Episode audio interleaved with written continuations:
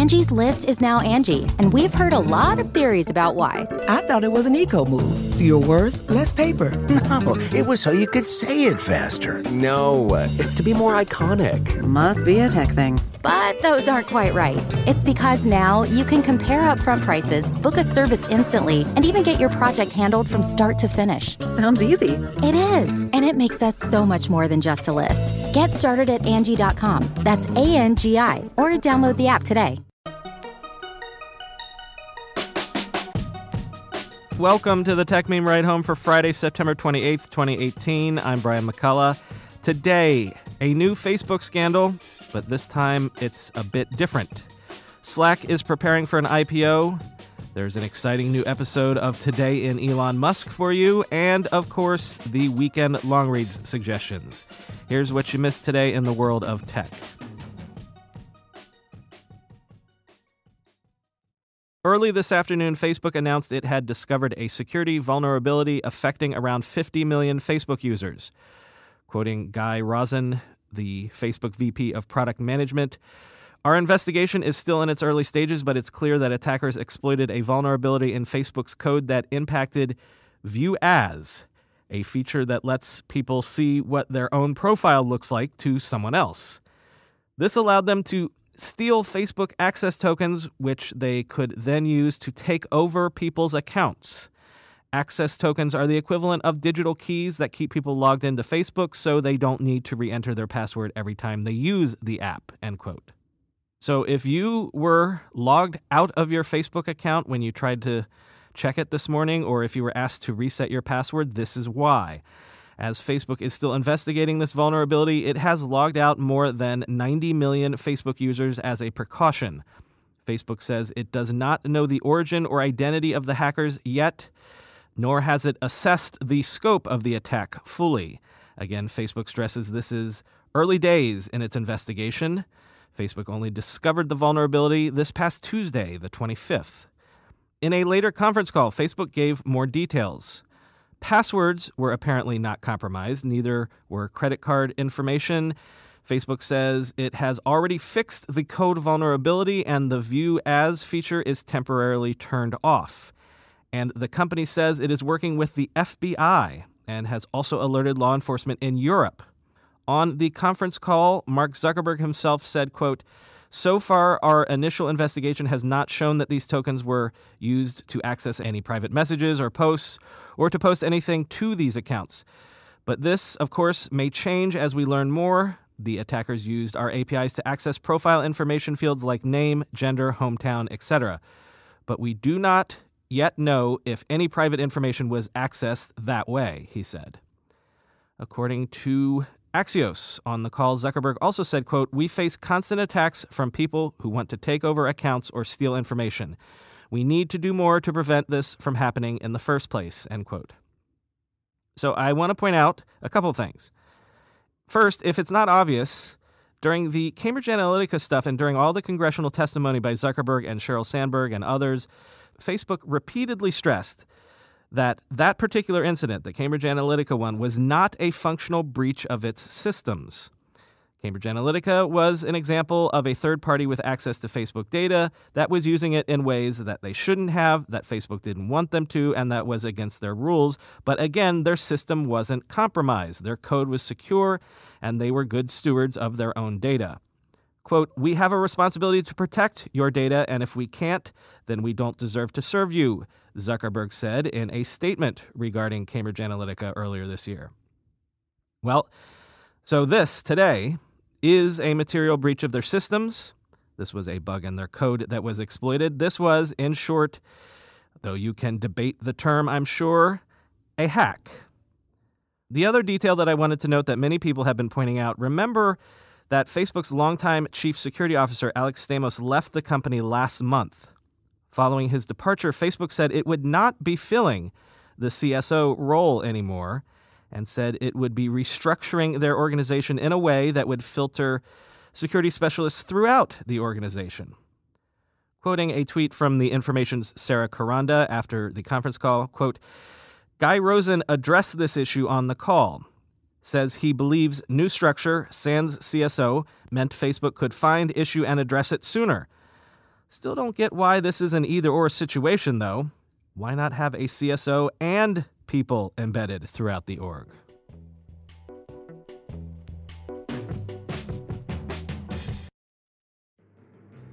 Welcome to another episode of Today in Elon Musk, and so soon after the last one. As I am writing these words at 9:37 a.m. Eastern, Tesla shares have opened down 12.5%. This comes as news broke late yesterday that the Securities and Exchange Commission is suing Elon Musk, accusing him of misleading investors back when he tweeted that he had funding lined up to take Tesla private. Quote, while leading Tesla's investors to believe he had a firm offer in hand, we allege that Musk had arrived at the price of $420 by assuming a 20% premium over Tesla's then existing share price, then rounding up to $420 because of the significance of that number in marijuana culture and his belief that his girlfriend would be amused by it, said Steven Peikin, co director of the SEC's Enforcement Division. This unjustified action by the SEC leaves me deeply saddened and disappointed, Musk said in a statement. I have always taken action in the best interests of truth, transparency, and investors. Integrity is the most important value in my life, and the facts will show I never compromise this in any way. End quote. In another statement, Tesla and its board, quote, are fully confident in Elon, his integrity, and his leadership of the company, they said in a joint statement Thursday. Our focus remains on the continued ramp up of Model 3 production and delivering for our customers, shareholders, and employees. End quote. Now, here's the key bit, and also the key reason why the stock was down so much this morning. The SEC is seeking an unspecified amount of monetary penalties from Musk, and crucially, they will ask a judge to enjoin Elon Musk from serving as an officer or director of any publicly traded company if found guilty. So they're really going with the nuclear option here. This is not a slap on the wrist sort of thing. I don't think I have to tell you what an extraordinary thing that would be if the most famous entrepreneur of this decade were to be barred from his own companies. Some pretty big names in the world of tech were quick to stick up for Elon. Vinod Khosla tweeted, He single handedly replaced oil based cars and changed space commercialization. His exceptional, unreasonable efforts don't come without deep flaws. Society can easily throw the baby out with the bathwater, end quote. And Michael Arrington tweeted, Right, let's take Elon Musk, the most dynamic and interesting entrepreneur in America, and tell him he can't do that stuff anymore because of one stupid tweet. Great job, SEC. You can charge him without demanding he never act as a public company officer or director again. That's my issue. Let the man build companies. It helps us all. Oh, yeah, he definitely effed with the market. There's a remedy for that. Make the shorts who lost money whole, plus punitive damages, end quote. Dana Schwartz, by the way, tweeted, quote, I really hope the Tesla board doesn't force out Elon Musk because that is 100% how we get a green goblin scenario, end quote. One other bit of news CNBC's Andrew Ross Sorkin was reporting this morning that Elon was apparently in talks with the SEC to agree to a settlement that would have headed off this suit. But Elon apparently backed out of the settlement talks at the last minute. Quote, under the terms of the deal, Musk and Tesla would have had to pay a nominal fine and he would not have had to admit any guilt. However, the settlement would have barred Musk as chairman for two years and would require Tesla to appoint two new independent directors, reported CNBC's David Faber, citing sources. Musk reportedly refused to sign the deal because he felt that by settling, he would not be truthful to himself, and he wouldn't have been able to live with the idea he agreed to accept a settlement and any blemish associated with that, the sources said. End quote.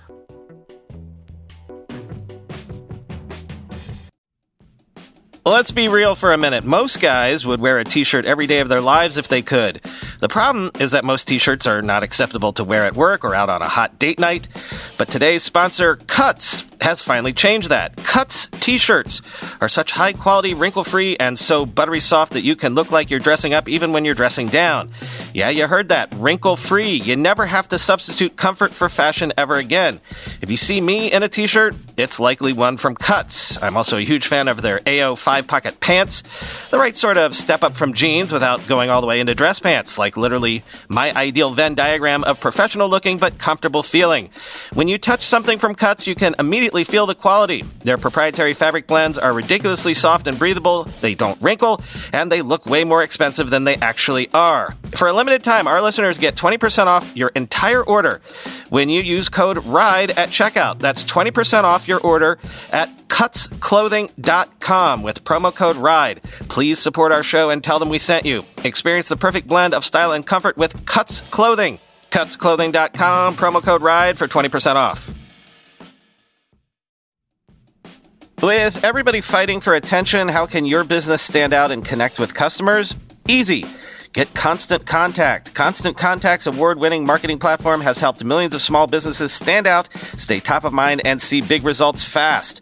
Constant Contact makes it easy to promote your business with powerful tools like email and SMS marketing, social media posting, and even events management. With Constant Contact, you'll reach new audiences, grow your customer list, and communicate more effectively to sell more, raise more, and fast track growth. Don't know much about marketing? No sweat. Constant Contact's writing assistance tools and automation features help you say the right thing at the right time, every time. Plus, you can send with confidence knowing your emails are actually reaching your customers thanks to Constant Contact's best in class 97% deliverability rate. I use this and you should too. Tackle any challenge with Constant Contact's expert live customer support. Plus, everything's backed by their 30 day money back guarantee, so get going and start growing your business today with a free trial at constantcontact.com. Just go to constantcontact.com right now. Constant Contact, helping the small stand tall. ConstantContact.com. According to sources who have spoken to the Wall Street Journal, Slack is actively preparing for an IPO in the first half of 2019. Quote, Slack expects it could achieve a valuation well in excess of roughly $7 billion, the level at which a recent round of financing valued the company, these people said. Still, valuations can change until a company prices its IPO. Slack would be one of the largest tech IPOs since Snap's debut in 2017 that valued that company at nearly $24 billion. Slack operates a popular workplace instant messaging app that, as of earlier this year, had more than 8 million daily active users and 3 million paid users. End quote. Couple of quick crypto stories here. Coinbase has launched what it is calling Coinbase Bundle, a new offering that lets users buy a market weighted sampling of its five available cryptocurrencies for as little as $25. The currencies in question are, of course, the ones that Coinbase currently allows you to trade, which are Bitcoin, Ethereum, Bitcoin Cash, Litecoin, and Ethereum Classic. The idea is to allow people to get a sort of bundle or starter kit of coins in order to get their feet wet, thus, the low floor for getting in on the bundle at only $25. Also, Compound is a startup that was backed by Coinbase, as well as Andreessen Horowitz. And Compound today announced a new money market protocol that will allow people to easily short cryptocurrencies but also at the same time even lend cryptocurrencies to others to earn interest. Thus, of course, the name Compound.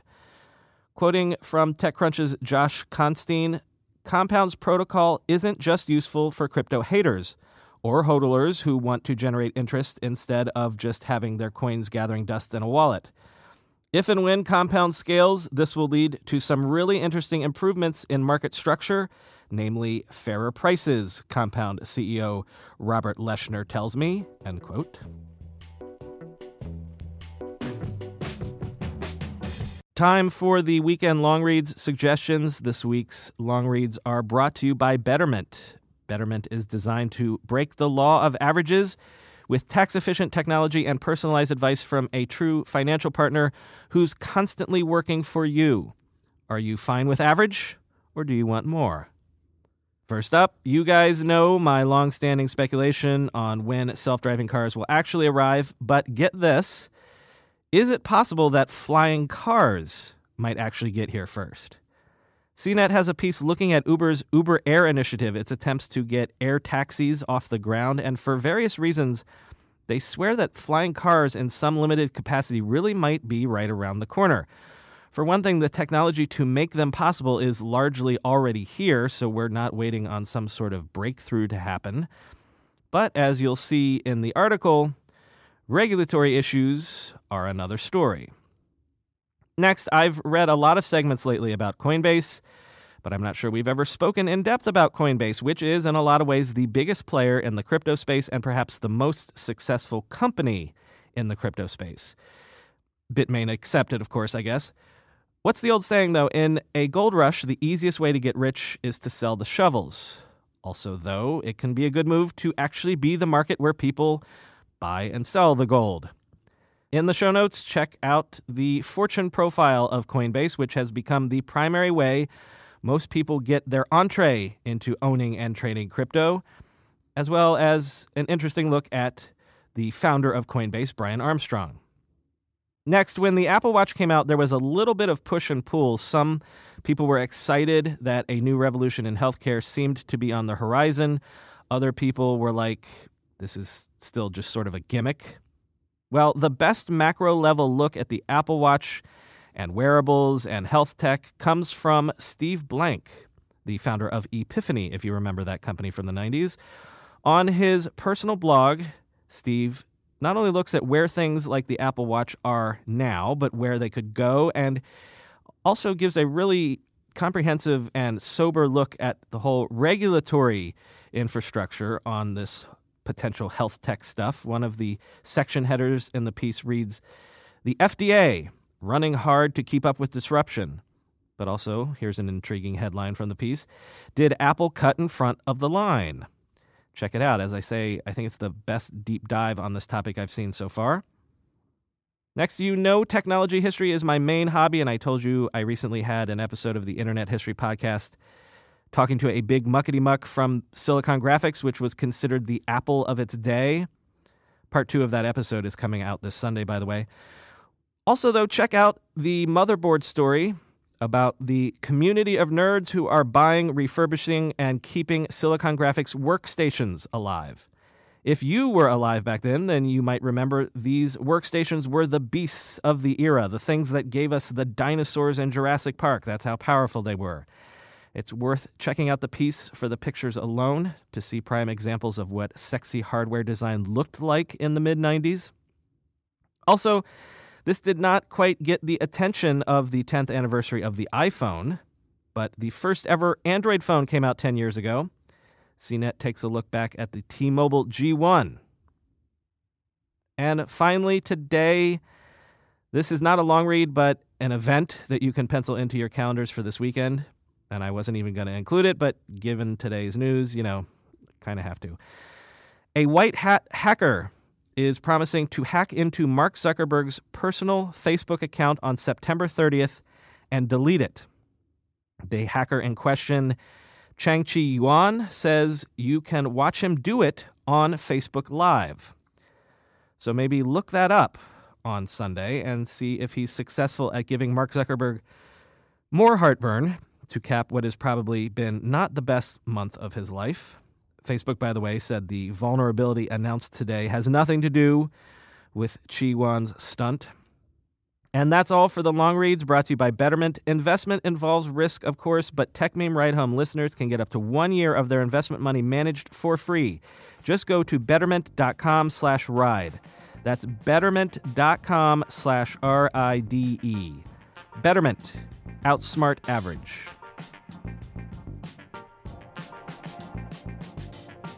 That's all for today. Weekend music for the weekend.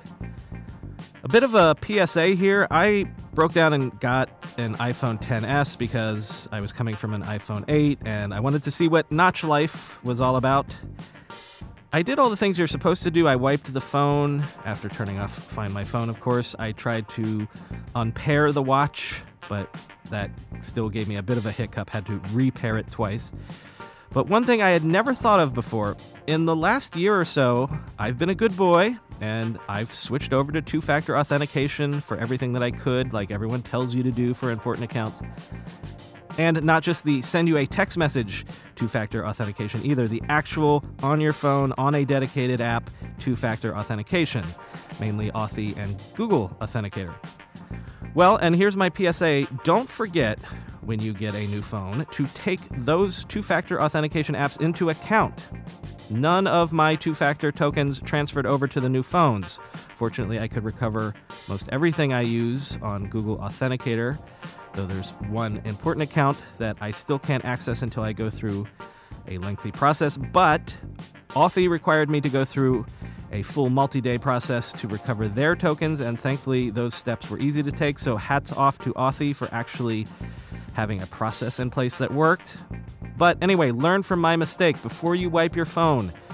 Google around and figure out what you need to do for your two factor authentication apps and what procedures will help make the transition less painful than the one I'm going through.